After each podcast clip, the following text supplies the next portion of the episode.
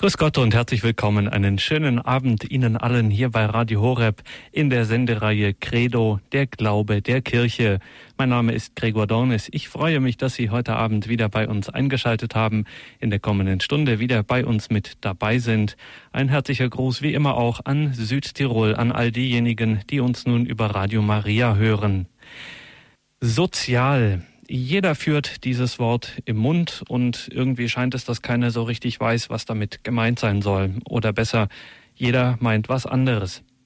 Und fast genauso ist es da mit ethisch. Benutzt auch fast jeder. Zumindest kommt uns täglich unter, da müssen wir nur die Nachrichten einschalten. Und da gibt's jetzt in der Kirche, in der Theologie genauer eine Disziplin, die hat gleich beides im Titel. Die heißt Sozialethik. Da gibt's eigene Lehrstühle, eigene Professoren, die dann Theologiestudenten vom Priesteramtskandidat bis zum zukünftigen Religionslehrer dieses Fach beibringen. Die Kirche geht also davon aus, dass das irgendwie wichtig ist. Aber was verbirgt sich eigentlich dahinter? Ist das so eine Wissenschaft vom Es soll uns allen gut gehen, so eine Speakers Corner, ein gelehrter Debattierclub für ambitionierte Gutmenschen, die dann tagespolitische Vorschläge oder Grundsatzurteile fällen darüber, wie es sozial, wie gesagt, was immer das heißen mag, wie es also sozial laufen soll? Und was hat diese Sozialethik mit der sogenannten Soziallehre der Kirche zu tun? Und was ist das jetzt wiederum eigentlich? Und mal ehrlich, wer von uns hat schon jemals eine echte Sozialenzyklika eines Papstes gelesen? Also Fragen über Fragen an ein großes Mysterium der kirchlichen Lehre und da wollen wir heute ein bisschen Licht, ein bisschen Klarheit reinbringen. Und dazu hilft uns heute, ist uns zugeschaltet Professor Dr. Clemens Breuer aus Köln. Grüß Gott, Professor Breuer. Grüß Gott, Herr Dornis. Professor Breuer, ich darf Sie unseren Hörerinnen und Hörern vorstellen. Sie sind seit 2005 Professor für Moraltheologie in St. Pölten. Sie haben sich 1994 promoviert an der Universität Augsburg, im Jahre 2000 habilitiert in Trier. Sie sind neben Ihrer Tätigkeit als außerordentlicher Professor in St. Pölten, sind Sie beim Bildungswerk in Köln tätig und Sie haben gleichzeitig auch einen Lehrauftrag am Priesterseminar in Regensburg am Studium Rudolfinum. Und Sie haben mehrere Publikationen zu moraltheologischen, zu sozialethischen Fragen vorgelegt, veröffentlicht. Drei davon möchte ich erwähnen. Zunächst Person von Anfang an, Fragezeichen, der Mensch aus der Retorte und die Frage nach dem Beginn des menschlichen Lebens.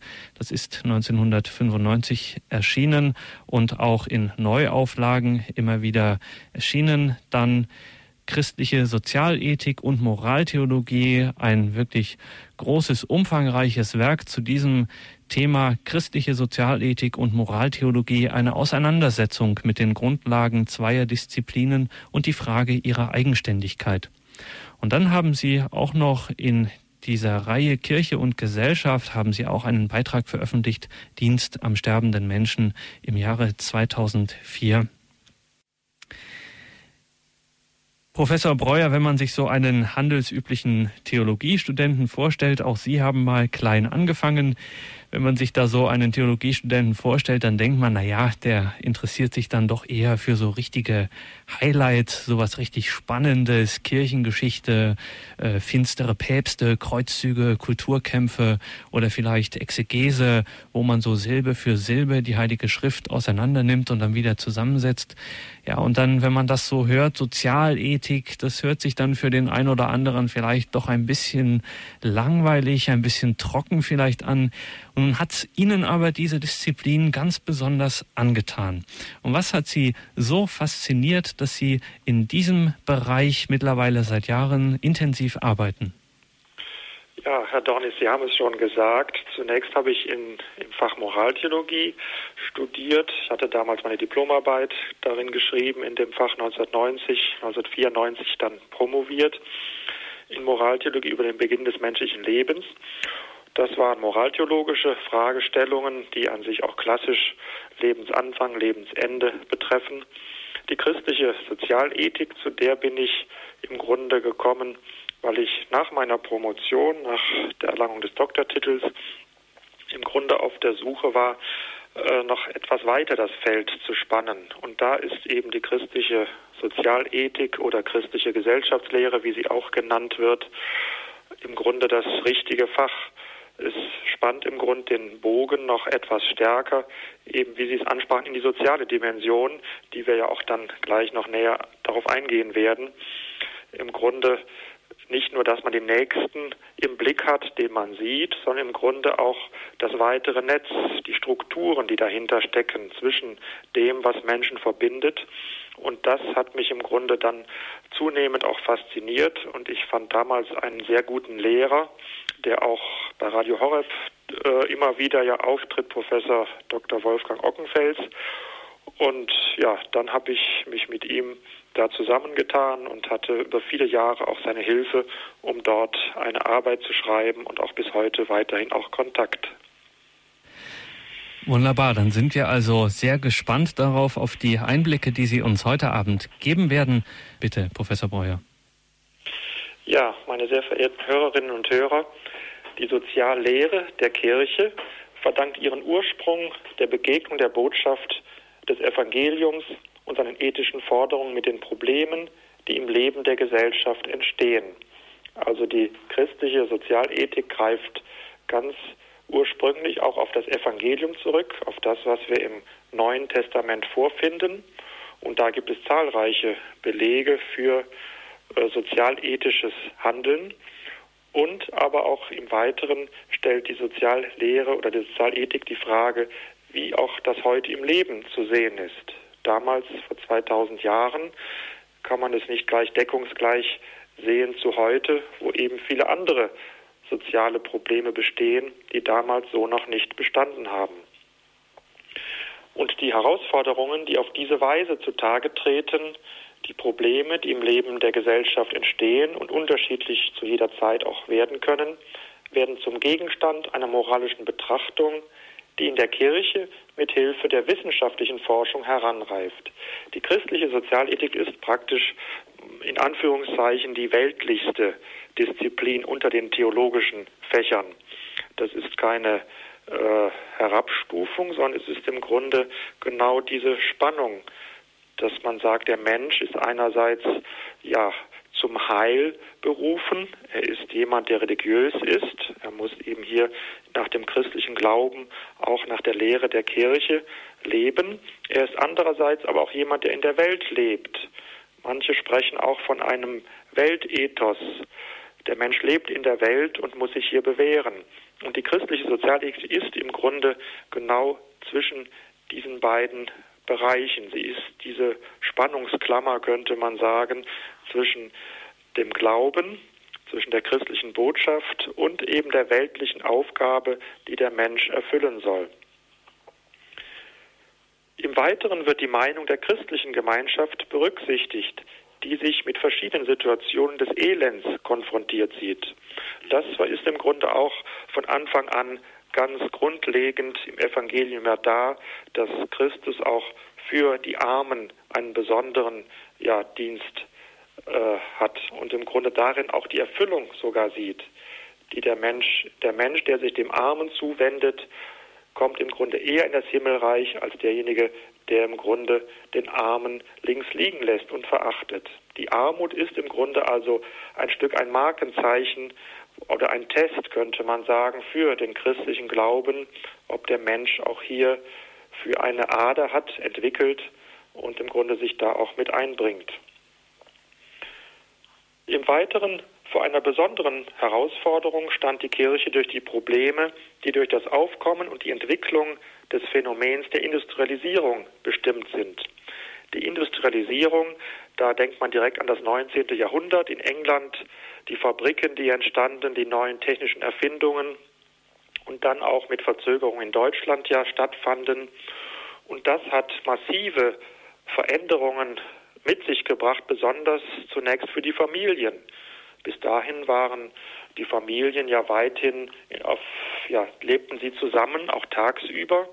Und durch die Industrialisierung wurden hier gerade die Eltern, vornehmlich der Mann, im Grunde der Familie ein Stück entfremdet. Er war tagsüber oder teilweise auch noch bis spät abends oder nachts war in den Fabriken tätig und das äh, war zunächst gar kein Vorteil.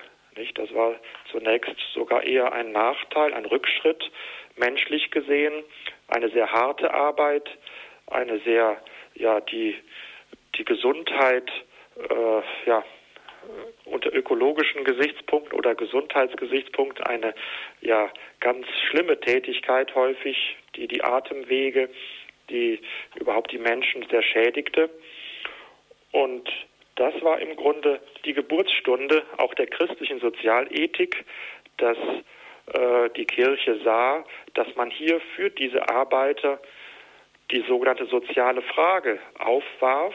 Soziale Frage, das heißt, dass hier im Grunde die Kirche sich berufen sah, für diese, dieses Dilemma, dass Menschen hier zunächst auseinandergerissen wurden aus der Familie, die Kinder häufig dann auch ohne den Vater aufwuchsen und dass im Grunde auch die Bedingungen, unter denen dann die Arbeit äh, vonstatten gehen musste und auch der Lohn, der gezahlt wurde, im Grunde ja sehr sehr mangelhaft war. Das würde kann, man sich heute gar nicht mehr vorstellen, dass äh, im Grunde unter damaligen Bedingungen Arbeiter auch kaum einen Lohn bekamen, nicht? Sie konnten davon kaum leben. Heute haben wir ja auch wieder diese Debatte von dem Mindestlohn ähnlichem und das war damals im Grunde auch der Fall, nur sicherlich unter deutlich noch schwierigeren und schlimmeren Bedingungen, als dass wir das heute tun. Dann im Weiteren, also das 19. Jahrhundert, hatte ich gesagt, ist die Geburtsstunde der christlichen Sozialethik als Disziplin, also als Fach, das, mit dem sich die Kirche intensiv und systematisch beschäftigt hatte, obwohl natürlich die Sozialethik schon, wie ich sagte, auch durch die Jahrhunderte immer bestand, nur nicht in dieser äh, deutlichen Form, dass man sich auch hier systematisch als Fach damit beschäftigte dann ist sehr entscheidend und wichtig, dass die Soziallehre sich auf Theologie und Philosophie stützt. Diese beiden Fundamente, Glaube und Vernunft, das muss zusammenkommen, in Einklang gebracht werden. Es ist zu unterscheiden, aber es muss im Grunde versucht werden, eine, ja, eine Harmonie hineinzubringen. Im Mittelalter ist das ja gerade besonders Thomas von Aquin gelungen im 13. Jahrhundert und die Kirche hat bis heute, ja, ist sie aufgerufen, genau dieses Verhältnis immer wieder neu zu bestimmen und wir haben im Grunde auch recht besehen keine Alternative dazu. Wenn einzelne Philosophen manchmal meinen, sie könnten auch völlig die Theologie an den Rand drängen oder völlig ausklammern. Im Weiteren kann man sagen, die Soziallehre zielt auf die ethischen Aspekte des Lebens, ohne die technische Seite der Probleme außer Acht zu lassen, um sie nach sittlichen Kriterien abzuwägen. In diesem Zusammenhang ist es sehr wichtig, auf den Gedanken von stets gültigen Normen hinzuweisen. Es gibt in der christlichen Sozialethik den Gedanke des Naturrechtes, ein Gedanke, der sehr teilweise sehr umstritten war, aber an sich bis heute ohne Alternative da ist. Als Naturrecht kann man im Grunde äh, auch Handlungen nennen oder Normen nennen, die stets Gültigkeit besitzen. Als Beispiel kann man nennen, man soll niemals unschuldig Menschen töten oder man soll nie einen, einen Menschen belügen, man soll nie vergewaltigen, man soll nie foltern. Alles Handlungen, die stets gültige Normen sind und das auch weltweit, wo man eben sich keine Situation vorstellen kann, unter denen sie vielleicht doch erlaubt wären. Davon zu unterscheiden sind zeitbedingte Urteile, die eben geschichtlich bedingt sind und von denen wir ja selbst immer wieder genügend kennen. Auch vom staatlichen Recht her kennen wir viele zeitbedingte Urteile und Normen, die eine Gesellschaft betreffen, die auch äh, räumlich gesehen nur äh, begrenzt gültig sind für ein Land oder für ein, eine gewisse Stadt. Die sogenannten positiven Gesetze, positiv im Sinne, dass Menschen eben diese Gesetze geschaffen haben. im Unterschied eben zum Naturrecht, das eben nicht vom Menschen geschaffen wurde, sondern ihm vorgegeben worden ist. Eben diese Unterscheidung zwischen Naturrecht und menschlich gesetztem Recht, das ist auch ein zentraler Gedanke, der der Gesellschaftslehre, der christlichen Gesellschaftslehre zugrunde liegt. Und ohne diese Unterscheidung im Grunde fehlt ein zentraler Baustein der christlichen Sozialethik. Ich sagte schon, dass die Sozialethik im 19. Jahrhundert als Fach entstanden ist.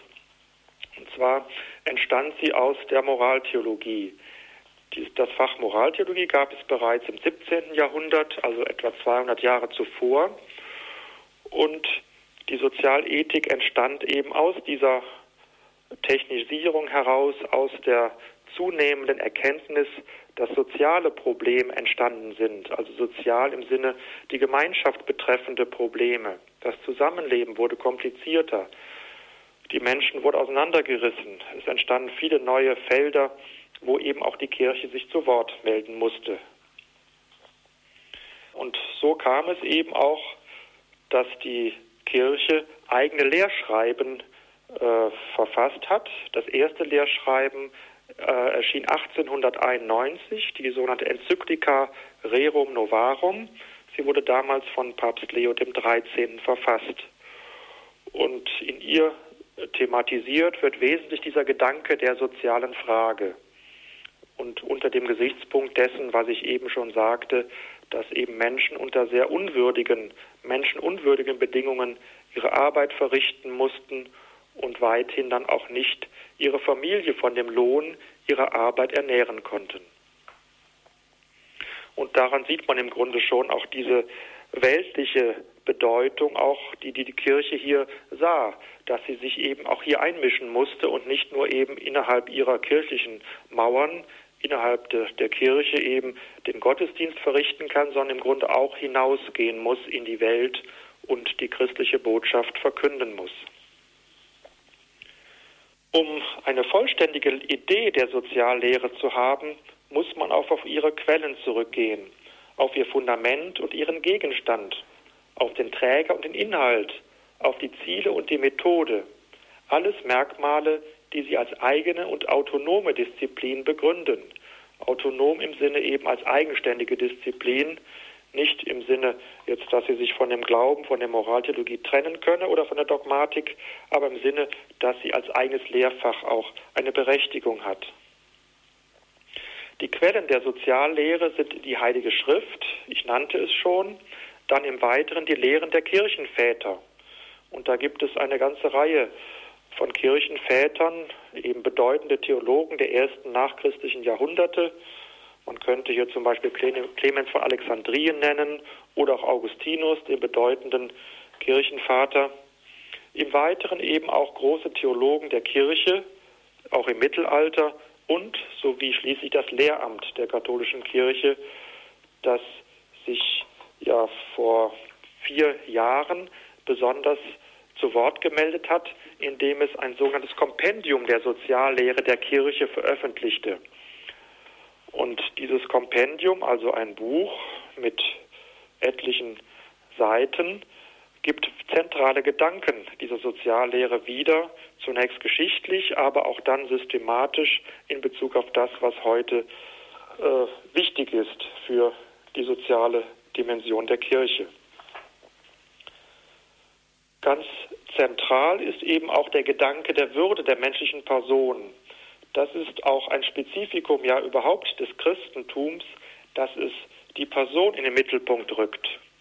Wir wissen aus dem Katechismus wissen, dass schon zu Beginn des Christentums die Person eine besondere Rolle spielte, zunächst in Bezug auf Gott selbst, also theologisch, ein Gott in drei Personen, aber auch später spätestens im siebten Jahrhundert ist der Personenbegriff dann auch auf den Menschen äh, angewandt worden und das auch entfaltet worden.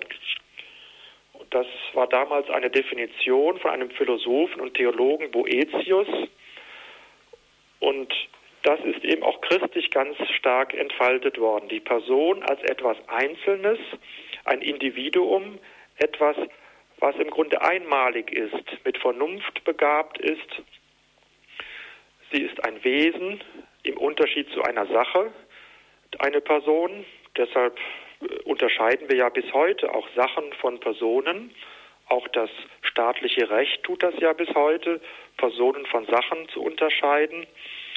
Und das ist auch wesentlich eben auf den christlichen Gedanken zurückzuführen, dass der Personenbegriff bis heute so eine große Rolle spielt und dieser Gedanke hat im Grunde auch mit dazu beigetragen, dass der Gedanke der Menschenrechte, der Menschenwürde ins Grundgesetz und in viele andere äh, wichtige Dokumente der Welt oder einzelner Länder Eingang gefunden hat. Und das sieht man auch daran, dass in Kulturen, wo das Christentum nicht so weit verbreitet ist oder nicht sich kaum ausbreiten konnte, der Gedanke einer der Person im Grunde kaum auch vertreten wird. Nicht im ostasiatischen Raum ist der Gedanke der Person weitgehend fremd und da spielt vielmehr äh, ja das Kollektiv eine Rolle. Da geht der Einzelne, geht die Person weithin im Kollektiv, in der Gemeinschaft auf. Und das ist eben auch die Gefahr, die wir ja alle kennen vom Kommunismus, dass der Einzelne nicht ernst genommen wird und nicht in seinen Rechten beachtet wird.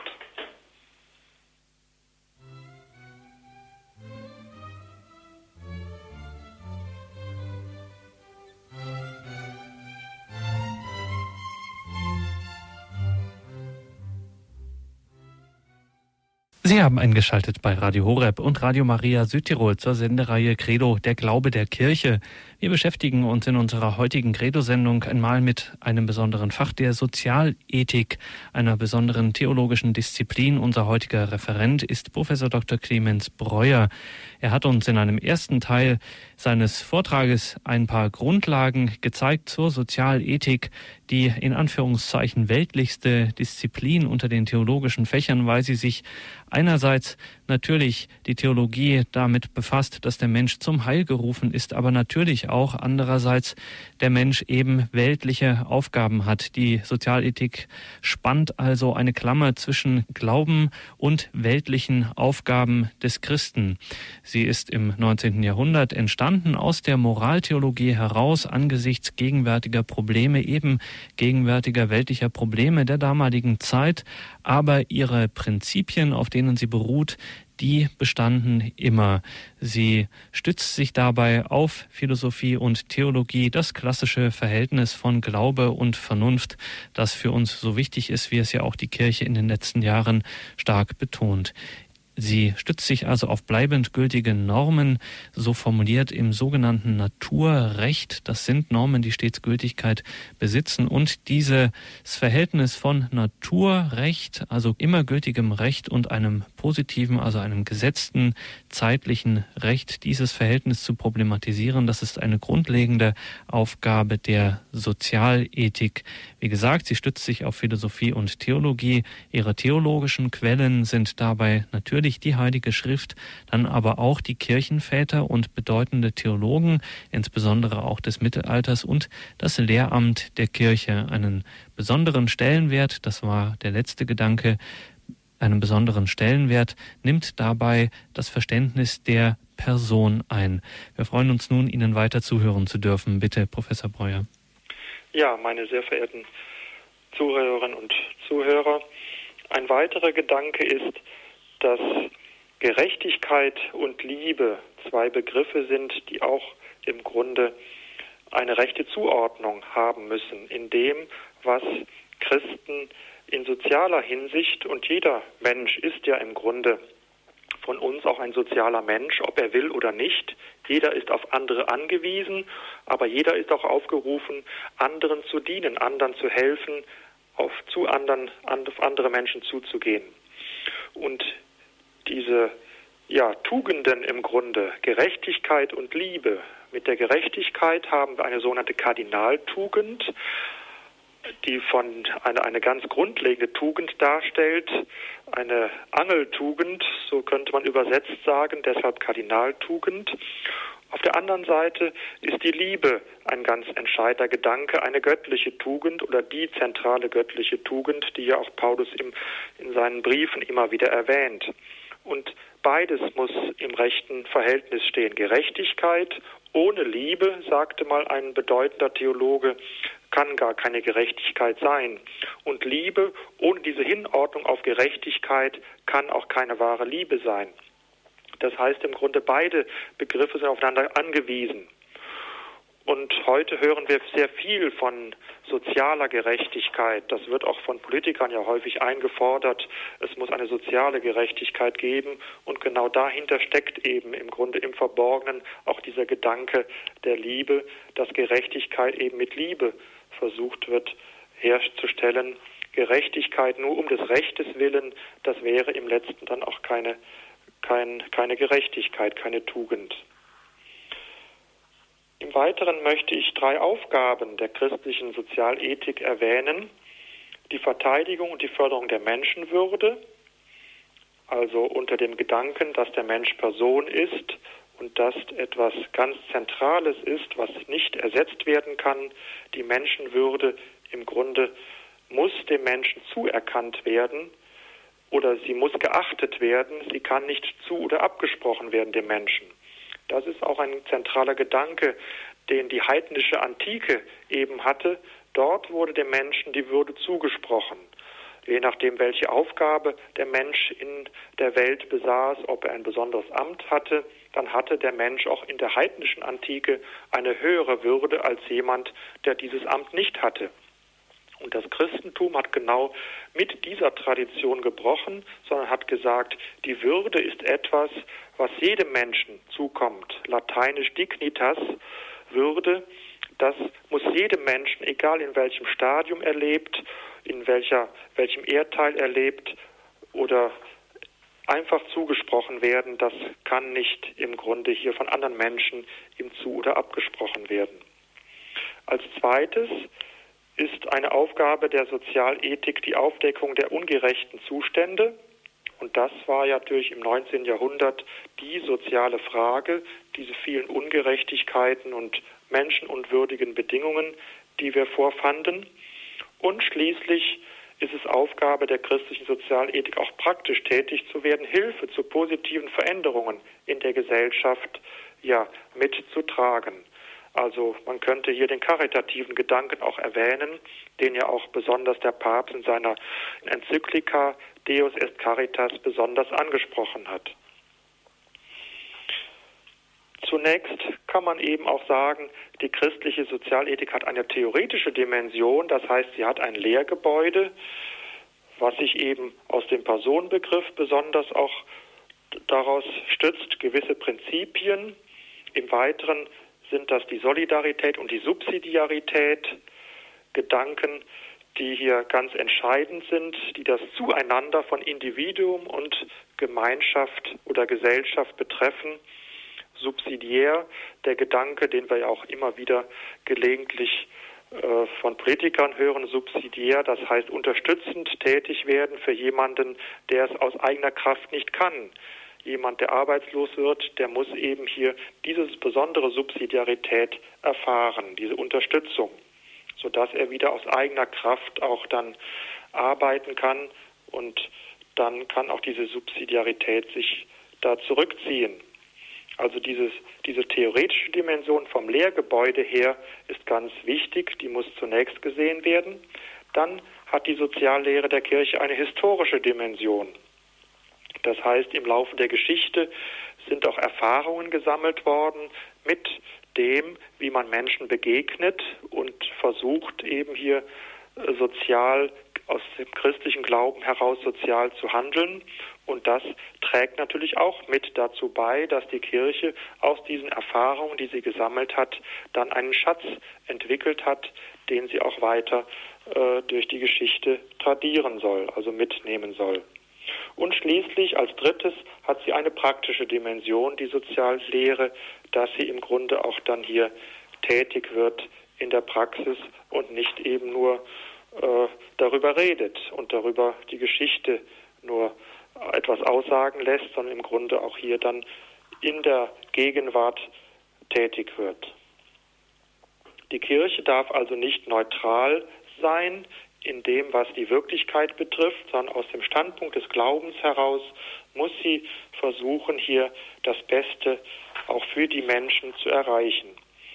Man kann das vielleicht auch, wenn man jetzt mal über Europa hinausgeht, anschaulich ein bisschen äh, machen, wenn man nach Indien kommt, dann gibt es dort ja weithin als religiöse Hauptreligion ist das dort der Hinduismus, aber es gibt im Südwesten auch zahlreiche Christen, in, in der Diözese Kerala zum Beispiel, und dort eben haben Christen auch insgesamt, kann man sagen, gesamtmenschlich die Gesellschaft viel mehr vorangebracht. Das soll keine Abwertung jetzt direkt gegenüber dem Hinduismus sein, aber dort haben sich im Unterschied zu den anderen Religionen, haben sich die Christen auch mehr um den Fortschritt der Menschen gekümmert. Und dadurch im Grunde ist dort beispielsweise, wenn man das Gesundheitswesen betrachtet, ist dort auch viel mehr für die Menschen gesorgt. Und das ist unleugbar auch aus einem christlichen Geist heraus entstanden. Ja, im Weiteren der Kirche steht es nicht zu, die soziale Wirklichkeit wissenschaftlich zu analysieren. Also ein Gedanke, die Kirche hat kein Patentrezept, beispielsweise wie Tarifverhandlungen ausgehen müssen oder sie weiß, ist nicht besserwisserisch in Bezug auf jegliche politische Entscheidung, die gefällt werden muss, sondern sie versucht im Grunde ihre Prinzipien vor, immer wieder vorzutragen, ihre Rahmen, aus dem heraus, aus den Gedanken der Menschenwürde und dessen, was im Grunde auch Gerechtigkeit und Liebe anbelangt, dann deutlich zu machen.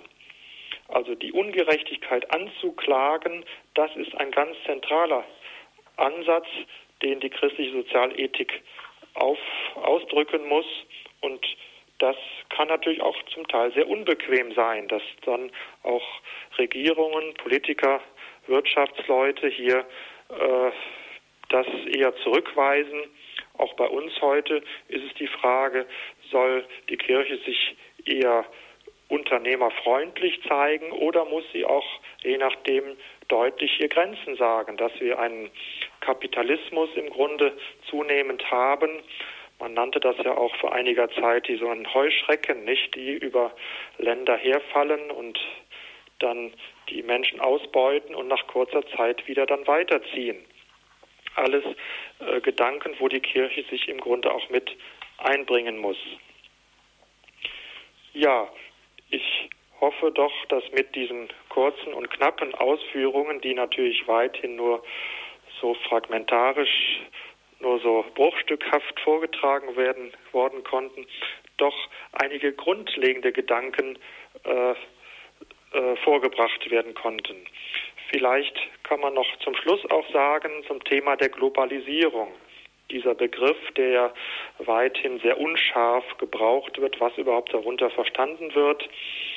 Äh, manche nehmen es so als Entschuldigung auch für bestimmte wirtschaftliche äh, Zwänge, aber es ist sicherlich sehr nötig und auch wichtig, gerade weil dieser Begriff so unscharf und häufig gebraucht wird, darauf näher einzugehen.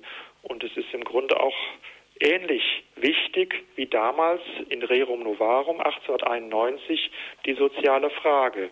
Globalisierung ist im Grunde auch unter anderen Gesichtspunkten auch eine zentrale soziale Frage.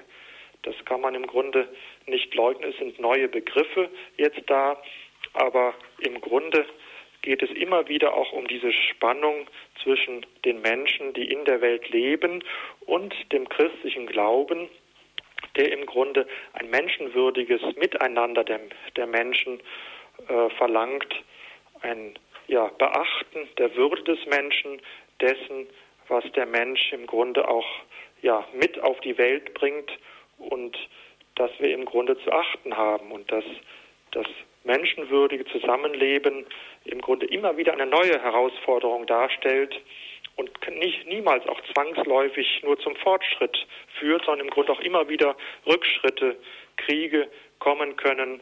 Und da ist die christliche Sozialethik aufgerufen, da entscheidend auch die Stimme zu erheben.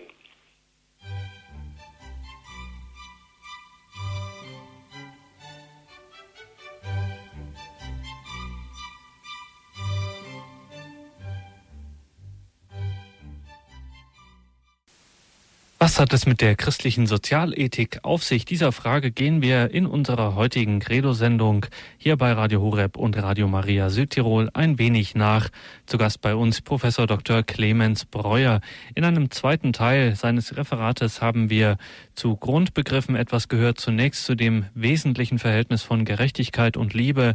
Gerechtigkeit der Kardinaltugend und Liebe der göttlichen Tugend. Gerechtigkeit ohne Liebe ist keine Gerechtigkeit und Liebe ohne Gerechtigkeit auch keine Liebe. Eine Frage gerade nach der Gerechtigkeit, die heutzutage eine große Rolle spielt in unserem alltäglichen, in unserem gesellschaftlichen Leben.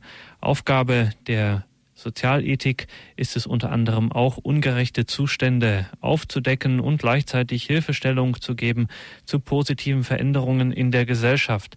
Dies ist aber nicht zu verwechseln mit konkreten Hinweisen, mit konkreten Eingriffen, sondern es hat die Kirche mit ihrer Sozialverkündigung eine mahnende Funktion.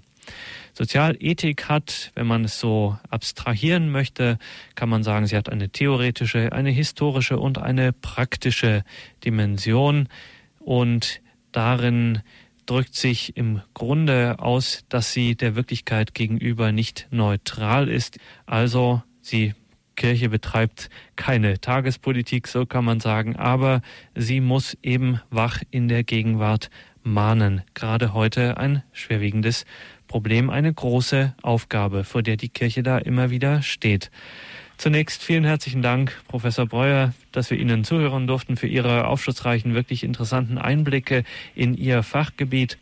Professor Breuer, lassen Sie mich eingangs an den Anfang Ihres Referates zurückgehen.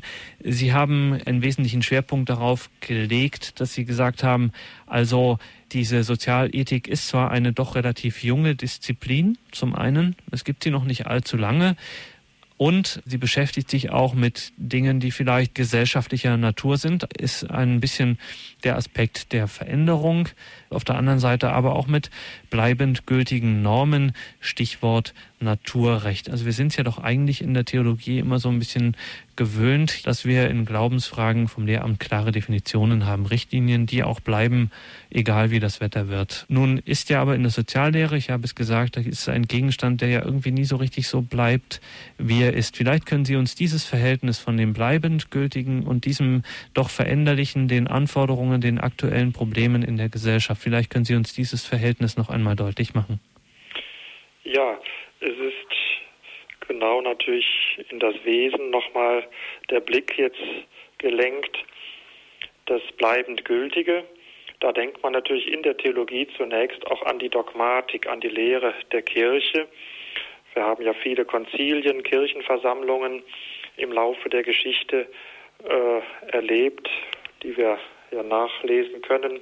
Das Glaubensbekenntnis, nicht, was im Grunde ja wo es undenkbar ist, dass das geändert wird, nicht? Oder dass wichtige Gebete geändert werden, wie das Vaterunser, wie das Gegrüßet seist du Maria, zentrale Gebete, die immer äh, Gültigkeit äh, behalten werden und im Grunde auch äh, ja, die untersten äh, den Nährboden bieten für das, was hier die christliche Soziallehre oder Sozialwissenschaft ausdrückt.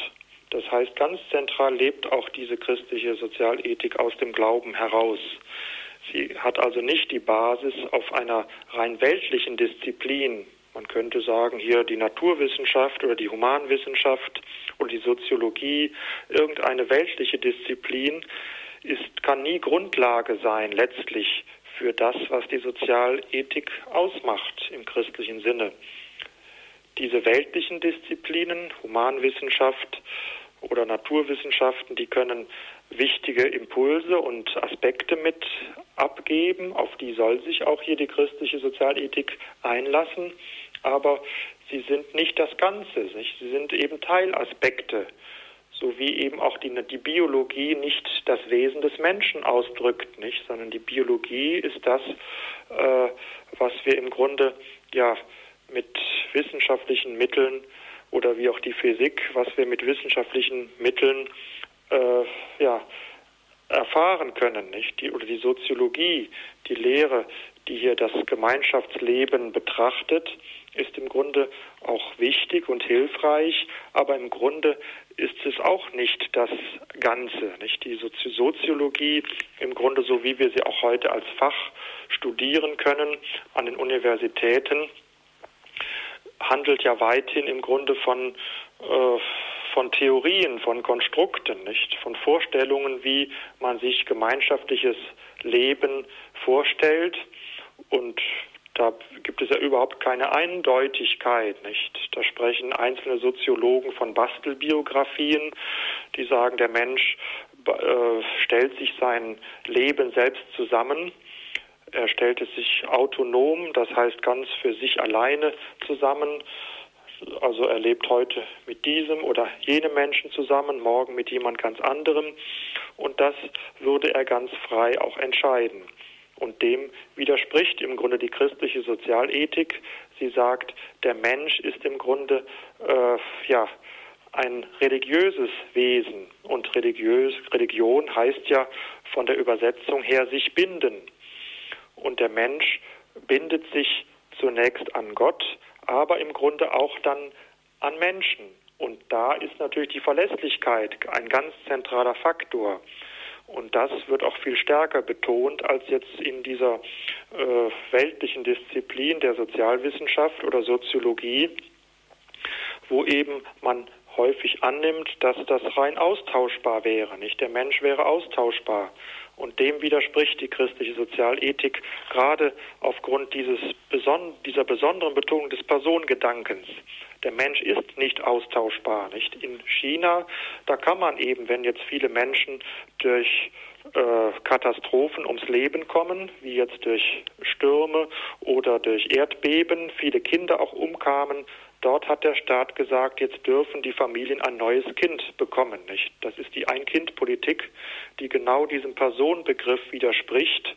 Und es ist absolut unmenschlich, dass der Staat dann hier das genau festlegt und im Grunde unter den Menschen im Grunde ja fast als Sache schon behandelt, im Grunde als ersetzbar, als wenn jetzt eine Familie wieder das gleiche Kind bekommen könnte, nicht? Der, der Staat erlaubt es, dass hier wieder die Familie ein Kind bekommt. Das widerspricht diametral im Grunde diesem bleibend Gültigen, von dem die christliche Sozialethik spricht, dass das Personalitätsprinzip ganz grundlegend ist. Vielen Dank. Wir begrüßen nun Frau Hamann. Grüß Gott. Ja, grüß Gott. Vielen Dank für den Vortrag ich möchte mal auch wieder auf das zurückkommen, was Sie eben gesagt haben, Gerechtigkeit und Liebe. Wir brauchen beides. Aber beides ist doch auch in den zehn Geboten enthalten, ja. die wir schon so lange haben. Das sind doch die zehn Gebote der Ethik, die jetzt nicht mehr ähm, zur Geltung kommen. Und wie wir das ändern wollen, das geht ja wieder nur wenn sich der christliche Glaube wieder weiter verfestigt. Danke Ihnen sehr, Frau Hammann. Da sind wir natürlich wieder bei der Frage, Professor Breuer, mit dieser Möglichkeit auch der Kirche sich einzumischen. Ähm, soll sie das, soll sie das nicht? Ähm, wie, wie handelt man sowas? Ja, im Grunde hat Frau Hamann ja schon auch die Antwort mitgeliefert. Nicht? Die zehn Gebote müssen beachtet werden. Gedanken, die im Grunde ja auch kaum oder wenig in der Politik überhaupt noch angesprochen werden. Nicht? Ich sagte schon Subsidiarität oder Solidarität, diese Begriffe, die werden gerne auch von Politikern mal, wenn es passt, ins, in den Mund genommen. Aber dass man auch explizit, also besonders klar und deutlich auch hier äh, die zehn Gebote anspricht, und das auch für sich selbst persönlich auch hält, nicht? Das im Grunde äh, ist zunehmend in den Hintergrund gerückt. Wobei man natürlich sicherlich auch sehen muss, dass in der Demokratie äh, Kompromisse geschlossen werden müssen. Aber trotzdem müssen in Bezug auf grundlegende Rechte und Bedeutsamkeiten, da kann es im letzten keinen Kompromiss geben, nicht? Sie hatten ja selbst, Herr Dornis, am Anfang auch von der Ethik gesprochen, nicht? Was ist Ethik? Der bekannte Philosoph Robert Spähmann hat gesagt, dass er mit großer Sorge sieht, dass es so viele Ethikexperten und Kommissionen gibt, nicht? Und er sagte eben auch schon in früherer Zeit einmal, das Ethische ist an sich die Klammer des ganzen Lebens des Menschen, das, äh, mit dem er im Grunde in seinem Inneren lebt, in seinem Gewissen. Nicht? Das ist im Grunde, jeder Mensch ist oder sollte ein ethisch denkender Mensch sein. Und der Gedanke, dass man dafür Experten bräuchte, äh, das, das ist eine künstliche Schaffung von Expertenwissen, als wenn hier der Hochstudierte ein besserer Ethiker wäre als jemand, der ganz einfach als Nichtstudierter doch weiß, was zu tun ist. Nicht genau das äh, ist damit gemeint. Das meint Robert Spähmann, dass an sich jeder Mensch, wenn er guten Wissens und Gewissens lebt und sich bemüht, ein gutes Leben zu führen für andere und für sich, dass dann im Grunde auch hier das Ethische ganz zentral im Blick ist. Und dann braucht man auch nicht Ethikexperten. Und Politiker im Grunde äh, müssten auch, egal jetzt, ob sie der Partei C oder anderer, anderen angehören, das auch mehr im Blick haben, nicht? Dass das ethisch eine Selbstverständlichkeit sein muss, natürlich letztlich getragen vom, vom christlichen Glauben her, nicht? Das ist ganz, ganz wichtig. Die zehn Gebote. Sicherlich finden wir auch in anderen Religionen viele Fragmente und auch Andeutungen. Ein Naturrecht könnte man ein Stück weit auch sagen, nicht? Die zehn Gebote, das Elternehrengebot beispielsweise, nicht? Oder du sollst nicht stehlen, nicht lügen und so weiter. Aber letztlich wird es ja gefüllt durch, ja, durch konkrete Beispiele und durch die Vorgaben, die wir im Evangelium haben, nicht? Das Christliche, dass das Schwache Gott erwählt hat, dass Gott ein schwacher Mensch wurde, arm geboren wurde, alles Gedanken, die ja original sind im Grunde nicht. Eine andere Religion hat das ja alles nicht, nicht. Das Schwache hat Gott erwählt. Genau da ist im Grunde ja äh, die Gerechtigkeit und Liebe äh, gefragt, nicht? Und da zielt auch der Weg hin, nicht, den das Christentum immer wieder auch für sich, aber auch für die gesamte Menschheit, auch für Nichtchristen anmahnen muss.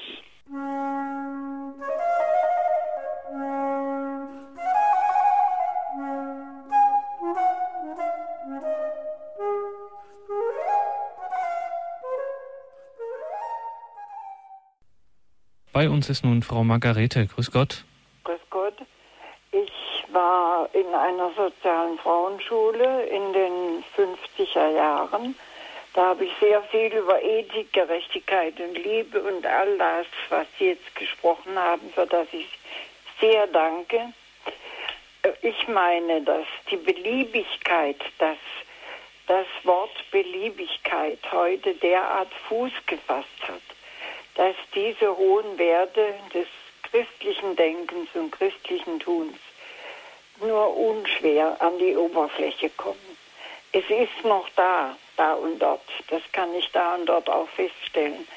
Aber die Beliebigkeit zu tun, wie ich will. Ich gestalte mir mein Leben, wie ich will. Zehn Gebote und Ethik und Gerechtigkeit und Liebe und so weiter spielt für mich nicht die Rolle. Ich mache, wie ich will. Die Beliebigkeit. Was sagen Sie dazu? Ja, das ist sicherlich der zentrale Punkt auch, dass wir einen sogenannten Pluralismus haben, der kaum mehr Grenzen hat. Nicht? Darauf ja. hat auch schon damals Karina Ratzinger immer wieder in den 80er Jahren hingewiesen, dass der Pluralismus nur gut sein kann, wenn er auch klare Grenzen hat. Ja man kann das beispielhaft im Grunde auch an, an, dem, an der Ehe ansehen, nicht? Wenn heute alles unter den Begriff Ehe gepackt wird, jegliches Zusammenleben ja. von Menschen, dann ist am Ende nichts mehr Ehe, nicht? Genau. Dann können wir es gleich sein lassen, nicht? Und so gibt es viele äh, Werte und ja, Gedanken, die wir haben, die wir auch bewusst weitergeben, aber die durch eine Ausuferung ihrer Bedeutung im Grunde äh, ja, völlig kaputt gemacht werden, nicht? Und das ja. ist das zentrale Problem auch für die Weitergabe von Werten oder religiöser äh, Gedanken an Jugendliche, an Kinder, dass, dass die Grenzen ja, häufig das. nicht mehr erkennbar werden. Ja, das gerade das schmerzt mich so. Ich habe neu erkannt, wie wichtig es ist, dass junge Menschen einen Rahmen bekommen, ein, ein Grundsatz, Grundsätze gesagt bekommen im Religionsunterricht, auch aus der Schule, diese Haltung mitnehmen. Und ähm, ja, ich danke Ihnen von ganzem Herzen ja, für Ihren Vortrag. Danke Ihnen für Ihren, für Ihren Beitrag. Wiederhören. Alles Gute Ihnen.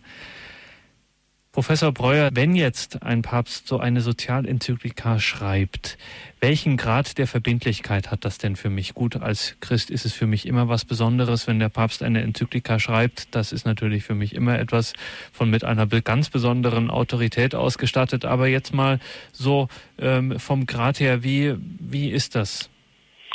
Im Grunde äh, beinhaltet eine Sozialenzyklika auch immer naturrechtliche Gedanken als auch äh, veränderbare Gedanken, nicht, die aus, in die Zeit hineingesprochen werden.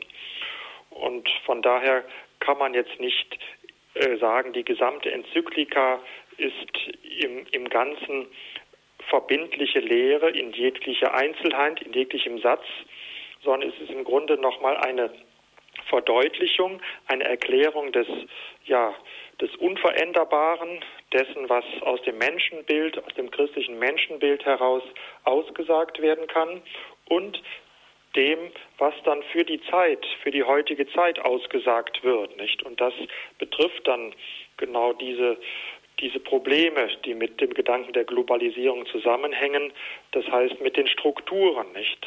Dass man einerseits äh, sagen muss, dass der Mensch in vielen Zwängen lebt heute, der verstorbene Papst Johannes Paul II. hat das mal sehr schön in einem, auch in einer Enzyklika äh, mit Strukturen der Sünde bezeichnet. Ein Gedanke, den bis dahin noch kein Papst ausgedrückt hat.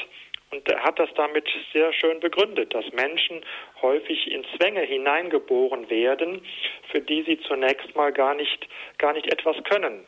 Ein klassisches Beispiel ist, sind die Kindersoldaten, nicht? Wenn schon Kinder und Jugendliche da zum Kriegsdienst herangezogen werden, dann können sie weithin dafür überhaupt nichts. Aber man sieht eben, dass hier schon sündige Wege äh, eingeführt werden, die es den Menschen viel schwerer macht, später ein gutes Leben zu führen. Nicht? Und das äh, sind die, die ja, misslichen und ja, man kann im letzten sagen, bösen oder auch teuflischen Versuchungen, denen der Mensch erliegt. Das Böse kann man nicht leugnen. Erst recht auch heute nicht, wo so viel äh, Schlimmes auch Menschen Menschen antun können. Und der, um nochmal auf den Gedanken der Verbindlichkeit zu kommen, da verbindet sich eben dann auch ja, zentral Menschliches mit eben Veränderbarem, nicht? Das, je nachdem dann auch hier die Enzyklika in der Vergangenheit haben Sozialenzykliken auch dann deutlich sind sie konkreter geworden, was eben auch hier zu tun ist, nicht? Und je konkreter natürlich dann Sozialenzykliken werden, desto äh, gewisserweise mögen sie vielleicht auch zeitbedingter sein, nicht?